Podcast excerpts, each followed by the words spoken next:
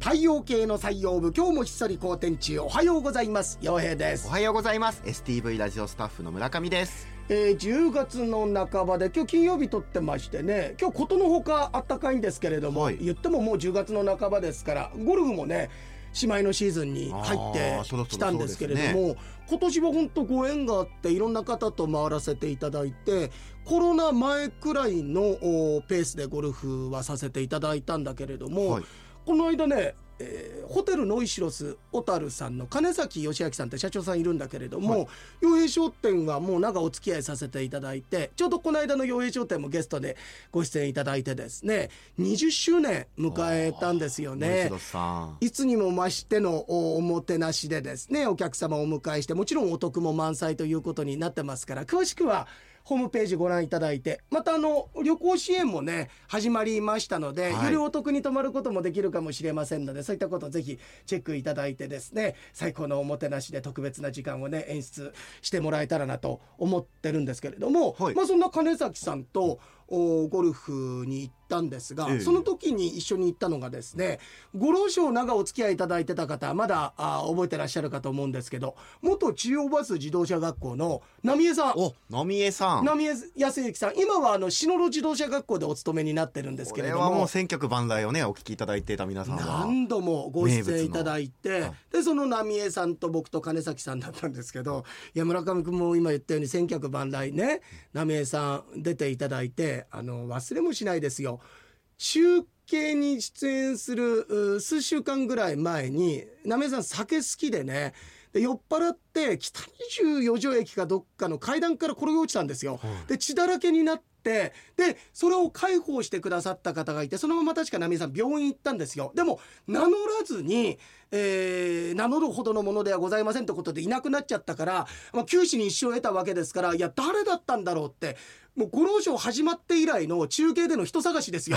もし聞いてくださってる方がいたら、はい、ああの時私助けてくださった方がいたらぜひ名乗り出ていただきたいなんて。まあどうせ出てこないだろうと思って冗談半分で呼びかけたところ、なんとあそれ私ですって女性が出てちょうどラジオを聞いててでそれちょうど聞いてたっていうシンクロだけじゃなくてなんとその浪江さんを介抱してくださった方っていうのは中央バス自動車学校の生徒さんだったんですよ。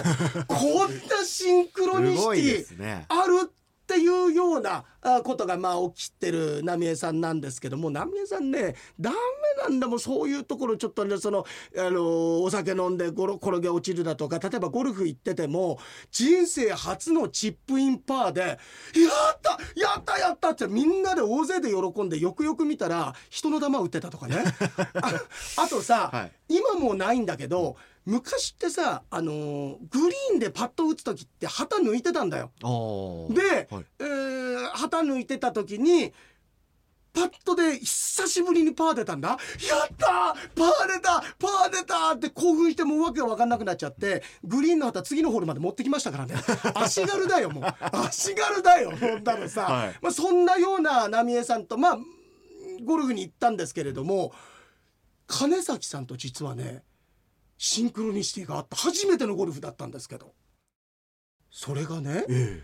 あの浪江さんと金崎さんと初めてお会いして僕がまあマッチングしたんですけれども、えはい、浪江さんがご挨拶して私あのまあもともとお伝えはしてたんですけど金崎さんに元千代バス自動車学校で今篠路自動車学校にいるとお伝えしてたんですが浪江さんが名刺渡したら金崎さんが「あってすごい偶然ですご縁あります」って。なんよくよく聞いたら金崎さんのお嬢さんが今篠路自動車学校に行ってんのよ。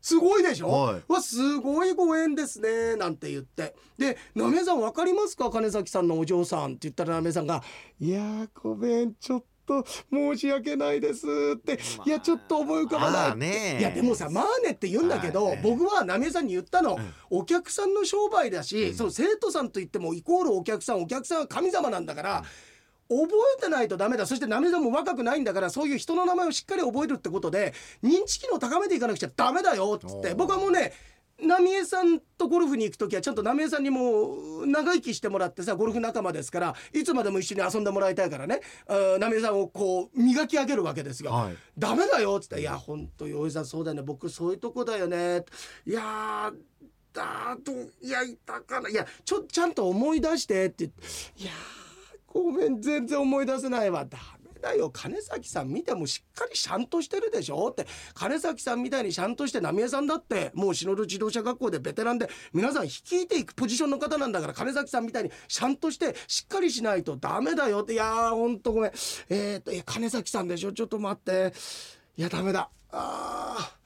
ダメだないや思い出せないわ。いやダメだわ浪江さんも。残念だ僕浪江さんなんて言ってゴルフ終わったんですよ。はい。ええ。浪江さんダメだななんて思って、で翌日金崎さんから電話あって「あよあようちゃん」って言うんだけど「ようちゃんごめん」っつって「どうしたんですか?」あのうちの娘よくよく考えたら篠戸自動車学校じゃなくて麻布自動車学校だったっつって。金崎さんの方がしっかりしてなくて。だから浪江さんはい。いまだに悩んでで篠戸自動車学校で金崎さん探してると思うんだよ。そうですよね。だけど多分いないんだよ。いや。ってことは、あれ？一緒に待ったの金崎さんじゃなかったっけ？誰だったっけ？ってすっごい今悩んでる状況だと思うんだけど、え10月の下旬にもう一回浪江さんとゴルフ回るんですが、まあ、それまでほっとこうかなとえいや早く教えてあげて。いやもうね、はい。い、いんだよ。それぐらいの刺激与えた方が、ええ行動的にさせた方がはい。浪江さん的にはいいの。あの浪江さんもこれ知ってることなんだけど僕他の方とゴルフ行く時は今日誰々とゴルフ行くって言ってんですけど浪江さんとゴルフ行く時はかみさんに今日あのデイサービスの仕事行ってくるって言ってるんですよ。いやいやいやいやねもう浪江さんも知ってんだけど、はいまあそれぐらいねまあそれぐらいちょっと刺激与えてさなんかちょっと程よいストレスがなんかね飼育にはいいとかってそういう話じゃないでしょ？そうすっごい今カリカリカリカリカリカリカリカリカリってあの回ってると思うよ。回ってますねああのなんか回る風車みあの水車みたいなやつカリカリカリカリカリカリってやってるけれどもね。はいやまあそんなんでいろんな方とご縁であお会いさせていただくといえば。11月の5日に三井アウトレットパーク札幌北広島の駐車場で K パークさんの販売イベントが1週間ぐらい行われるんだけど、はい。11月5日は僕が司会をしてご来場の皆様となんかゲームみたいな、えーそうだな例えばビンゴとかそういうようなことだと思うんだけど、やって、えー素晴らしい商品が当たるっていうイベントがありますのでよかったら皆さん11月の5日に、はい。えー三井アウトレットパークにねぜひご来場いただいて。もちろんあのパークさんもちゃんと許可取ったあの駐車場でしっかりと、いやでも僕もすごく行きたいですね。いろいろありますからね。ただ村上はい。君来る時はやっぱり、えー放送関係者だからちゃんと許可取ってから来た方がいいよ。前じゃないですか。誰へのメッセージだよこれ。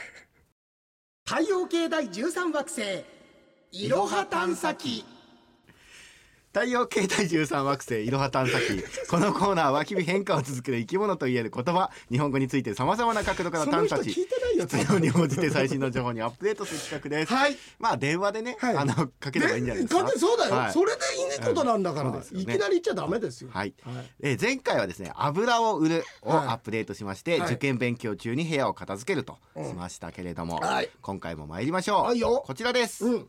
逃した魚は大きいこんなのもう競馬やってたら3時ですよ。いや本当そうですよ。あのもうねまた明治で勝負 G1 シリーズに入りましたので週刊賞の予想も YouTube でね、ええ。やってますのでよかったらそっちもご覧いただきたいんですがいやもうもう何度と週1ぐらいあるんじゃないかなっていうね。まあね、これは釣りをしている時のまうん。あ例え話ということになりますけれども、あとちょっとで釣り上げる。こう手に入るその直前ギリギリのところでこう魚が逃げてしまった、うん。これ釣り用語でバレると言いますけれどおもーごめんなさい。そうなんだ、はい。そうなんですよ。あのバラしちゃうとかね。なんで俺今謝ったの？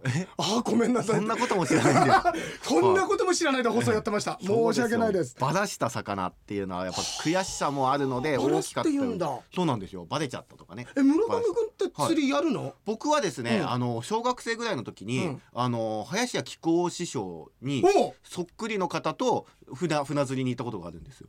もうさめんどくさい。そそんな情報いらないよってつスパンって突っ込みたいから噛まずに言ってもらいたかったの今 今の噛まずに言ったらお前そんないらない情報いらない俺も噛んじゃう。カクカクってなっちゃうそうなんですよ。あのカレーを釣りに行きましてね、うん。船釣りで、うん。それがだから一緒に行ったのがすごい林家木久扇師匠にそっくりの方。えそれとちょっと釣り竿を持ってやったの？お じさんは当たり前です。釣り竿は持たないとどうやってたんですか？え？右手？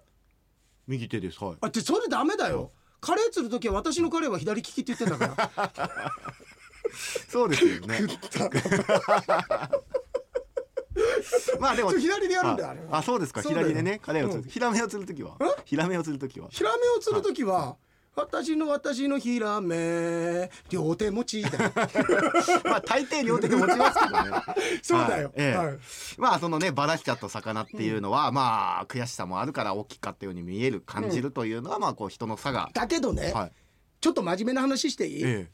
逃した魚大きいってこれさまあ確かにネガティブな言葉なんだけれども逃した魚ってあなたにとって必要ない魚だからこれね僕ね本当人生そう思うの。水面学やってると本当そう思って、ええ逃した魚大きいなって過去の後悔があるかもしれないけれども、違うの。それ逃した魚は大きいってあくまでも個体のことを言ってるだけであってあなたにとってそれ必要な魚かどうかだったっていうことはこれまた別問題なんだ,、ええ。だから逃した魚大きいっていうのはその逃したことによってあなたが磨くべきことだとか見るべき景色っていうのが必ずあるから本当に逃した魚のことは振り返らないでもらいたいなそしてヒラメの釣り方あんまりうまくできなかったこともあんまり振り返えらないでもらいたいな。振り返んないでもらいたいみたいな、はい。あんまりいまいちだ。なんか左利くぐらいまでよかったけど、はいヒラメはいまいちだったなってのはもう振り返らないでもらいたい。でも洋平さんそのね、うん。今釣り人に対してもうん。そうですけど釣りを通してそれまあ人生の哲学のような考え方ですけれども、本当に競馬やってる時もそういうふうに思えてますか？思えてないね。思えてないんかい。じゃあそんな洋平さんのために、はい。えー逃した魚は大きいをこんな風にアップデートしてみました、うん。予想は的中していたのに買わなかったウィン5 ごめんね。花からもうさもう俺逃した魚大きいでもイメージが競馬しかなかったから、はい。そんなこともつゆ知らずすみません。まさにその通りだね。うん。ウィン5ね。ウィンファイブ。すごいですよね。あれもだから奥とかあるからね。でそういう時に限って、うん。あ今日はやってなかったんだよなそういってことねやだけど奥なんかのやつはうわ買ってれば当たったなんて思うレースないよいやだってさええ。1,000万馬券とか例えばあるいはウィンファイブの奥のなんて、逃したどころかそもそもその魚をフィッシングに行く買い方じゃないもん。そうですか、うん。僕ねなんか逃した魚は大きいって言い方じゃないわ、ええ。遠くに見えてた魚なんか大きかったかもだわその程度のことだよ、えーでも僕の感覚的な話ですよ、うん感覚的には3連単の方が難しい気するんですよね。ウィン5当てるより。ああ一着の？だって全部一着なんだからうん。一番人気。みたいな、村上君18頭立て。まあ全部が18頭立てじゃないけど18分の 1×18 分の 1×18 分の 1×18 分の 1×18 分の1って言ったらすごいよ、うん、だから感覚的なことって言ってるじゃないですか。なんだこいつ。素敵な日曜日をお過ごしください。お相手陽平と村上でした